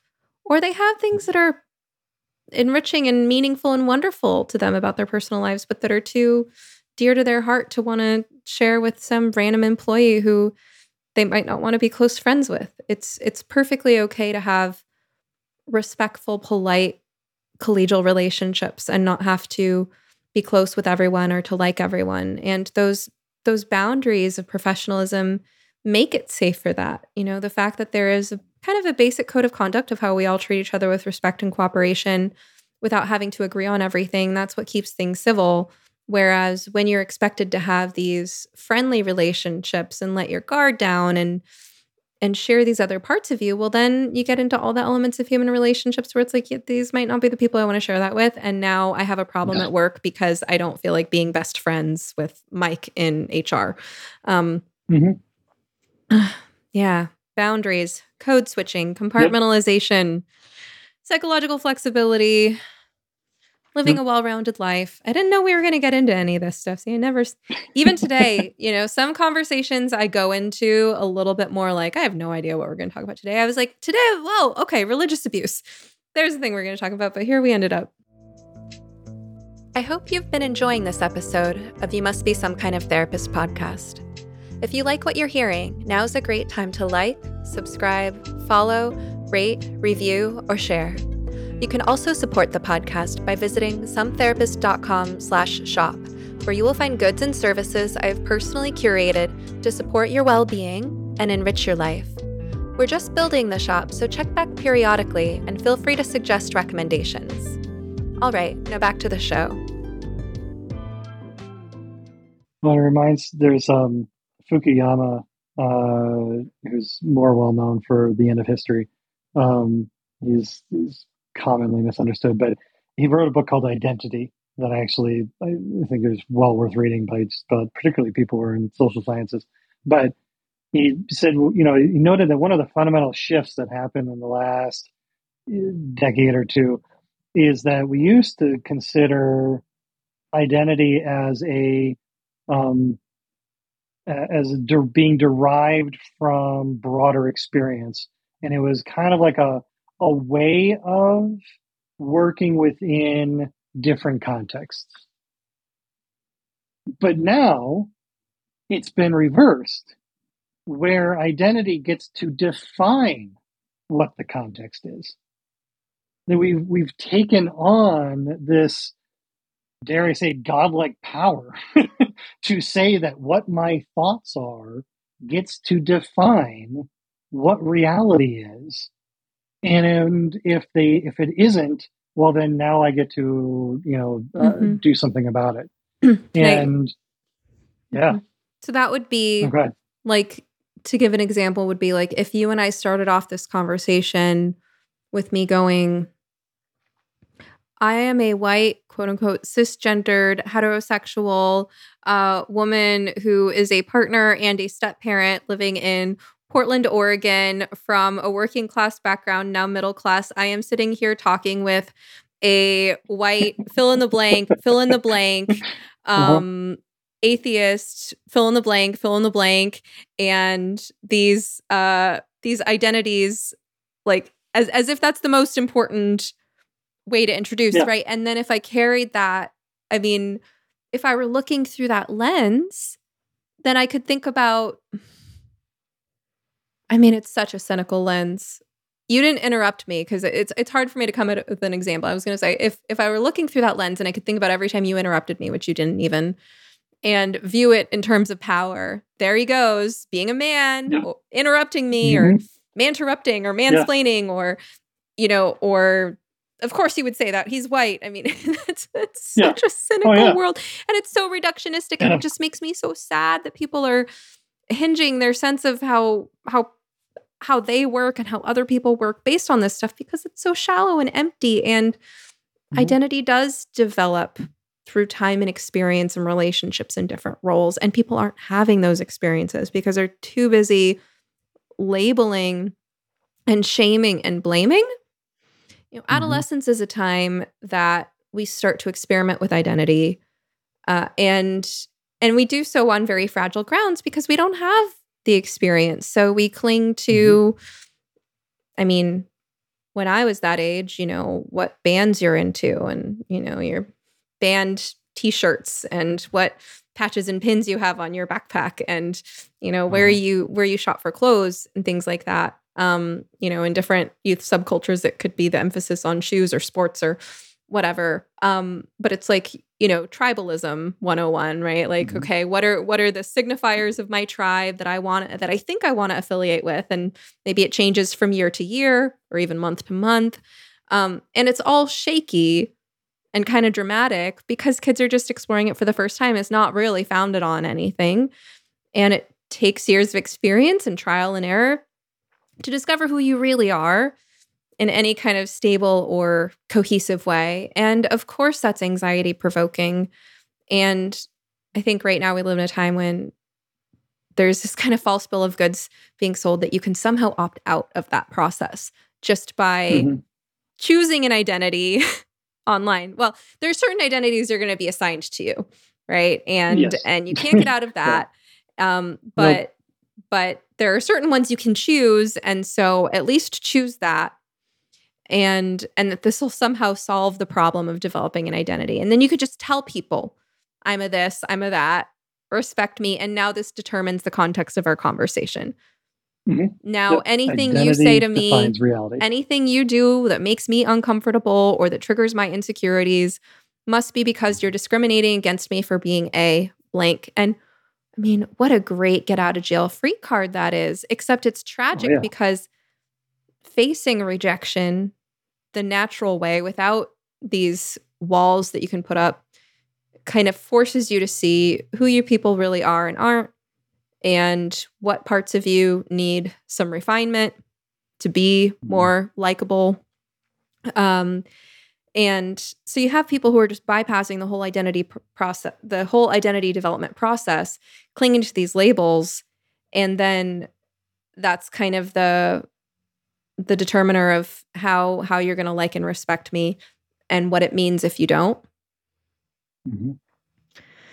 well i guess we got into identity politics i didn't know we were going to but i mean It's as really- therapists we're concerned with how people develop We have to. personalities and and yeah, this is really really bad for character formation absolutely.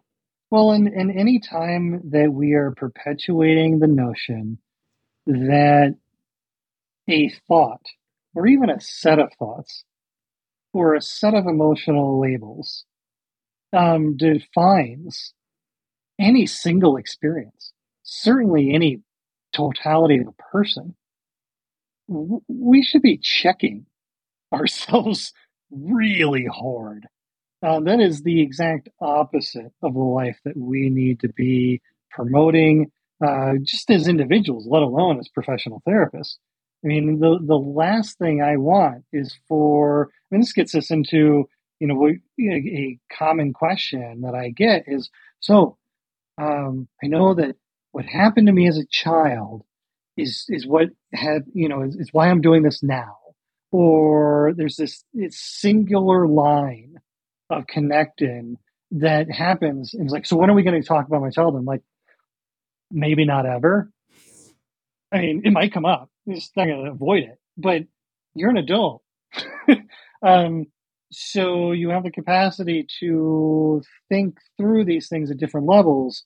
In fact, the I would be a poor steward of this journey we're on by reinforcing the notion that a, a single event, and it's never just a single event, defined how you're now acting now.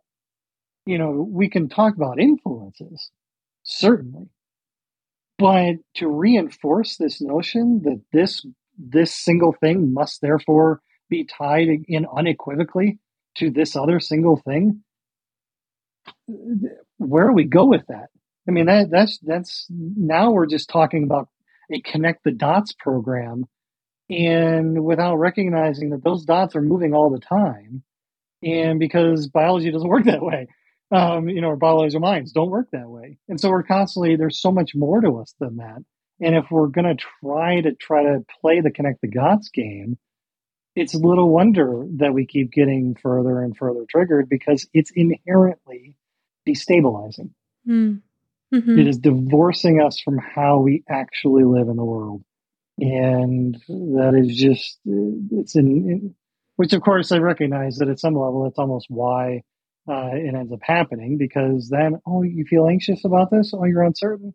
Well, come back, come to our group, come to our, you know, uh, say gender affirming party and, or some level of affirmation in order, because you need to keep getting that affirm, uh, you know, affirm, affirmation fix in order to deal with the perpetual uncertainty that you're dealing with and never questioning the fact that it's actually the very practices you're engaged with that are that are that are doing it Mm. again full circle right back Mhm. to oh you Mhm. questioned or had a thought about your next door neighbor or had a bad thought oh well that's the sin now you have to come to church in order to make sure i mean it's just this you never get outside of and it's just this snake eating its tail thing Mm. and the greatest freedom is to just get the hell off of the, Mhm. the go around in order to mix a whole bunch of metaphors there but yeah You talked about the uh and you meant this in a cheeky way, but an affirmation party, right? And it just Yeah. kind of takes me back to the gender everything, gender baby IKEA shark, right? The the you, you know that your worldview is fragile when you need to constantly reinforce it. Um, you know, going back to the Hare Krishnas, it's like you're supposed to be chanting all the time. Like that's if if you're not if you're not doing anything else like what should you be doing when you're not doing anything else? Chanting. What should you be doing when when you're you know preparing the food washing the dishes driving the car? Chanting. Like that you have to constantly remind yourself of this this kind of key element of your worldview. Mm-hmm. and.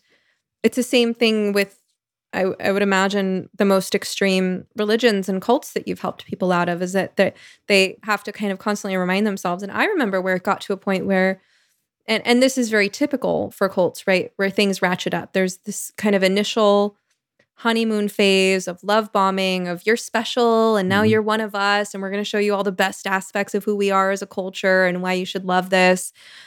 And and then the authoritarianism just kind of ratchets up the deeper you go, right? And you know, they'll use guilt and intimidation tactics just like in abusive relationships where you're like, that seemed like an innocent enough activity. It seemed like a good one, in fact, but I'm being treated with such anger and mm-hmm. hostility. I must have done something wrong.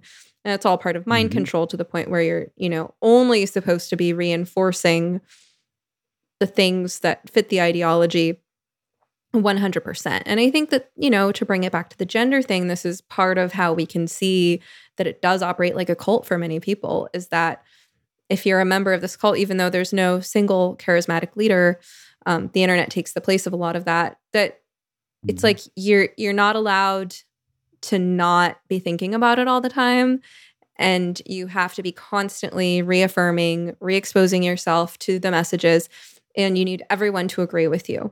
And um, you should try to live with other people who share your views, only associate with other people who share your views, and affirm your identity. And the rest of the world is quote unquote not safe. There's this kind of paranoia, which also resembles cults, right? Because in cults, it's like the oh, outside world is sinful. Those are all the people who are mm-hmm. going to mm-hmm. hell. You got to yep. only associate with the pure ones. Mm-hmm. Oh, yeah. Yep. Satan rules the principalities of the air, which is all the governments, and it's like mm, okay, but uh, it's really, and there is that there's that um, self-proclaimed uh, martyrdom desire.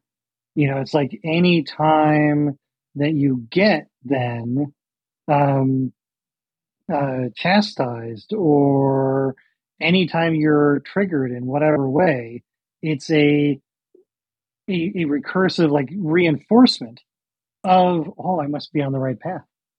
It's like oh yeah no okay yeah this this this is what I must mm-hmm. be hmm. doing, mm-hmm. and anytime and so hence why you need to keep looking for more in things because albeit you know any number of things we can still most definitely work on in the world any more than any number of individuals of us. Like we can always work on various aspects of who we are and become better versions of who we desire to be. Like that, it's a lifelong process.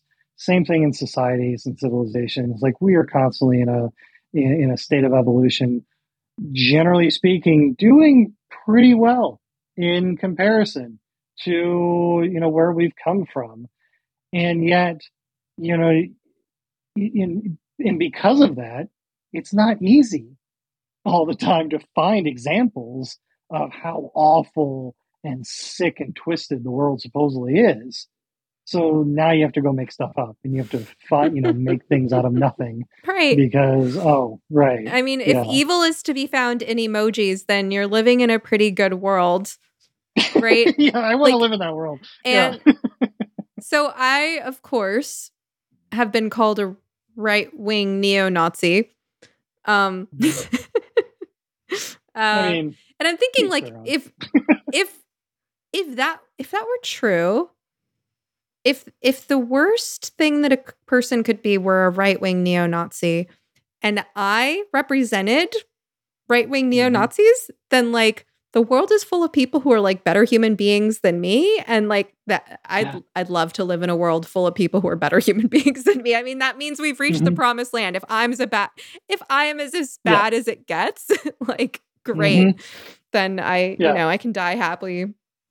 Um how far we've come you know, where Nazi used to be globe trotting panzer using, you know, our, you know, uh, uh, military monoliths to now polo wearing tiki, tiki torch waving morons.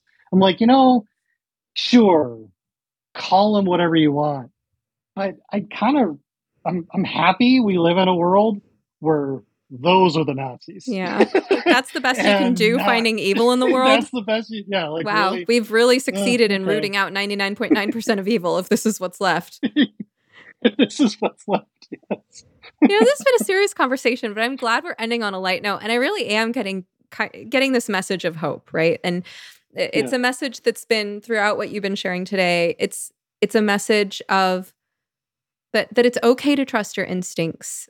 That mm-hmm. religious abuse will make a person deeply paranoid and cynical, and the process of overcoming religious abuse is a process of love conquering over fear, of realizing that, mm-hmm. you know, there's good news. You were neurotically obsessed over things that it turns out are no danger to you, aren't evil, yeah. don't need to be eradicated, don't need your anxiety whatsoever. You can forget about them, and that you can trust your instincts in most situations, and you can yeah. learn to regain trust in your instincts. Um, and uh, you can save your judgment and your vigilance for, you know, situations that really do require that kind of response. But good news the world is mostly a pretty safe and peaceful place. And mm. the world outside of your own little bubble is not full of piranhas. Um, the floor is not lava. And uh, and uh, you're gonna be okay.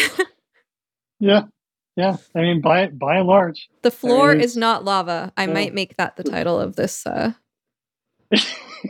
I I don't I don't Actually, think that, people will get that it. That would be awesome. But yeah, but uh, I'm just writing that down just in case. Okay. Um. Well, David, it's been a pleasure. So tell people where they can find you. Yeah, I can, um, I have a lifeweavings.com uh, is my primary uh, site. Um, it's where you can also find my uh, photography uh, work as well. It's one of the primary ways um, I express creativity and and with clients. Um, and then as well, uh, humanitiesvalues.com is primarily where my podcast uh, is found. A lot of resources. Um, it can also be listened to on everywhere. so, um, and then I'm also on uh, Twitter at Life Weavings, and I also have a Facebook uh, business page as well. That's pretty easy to find there. So, yeah, I'm everywhere and just trying to have as much fun as possible with amidst the seriousness of figuring out this life. So, yeah. It's been a pleasure having you. Thank you so much. Thank you.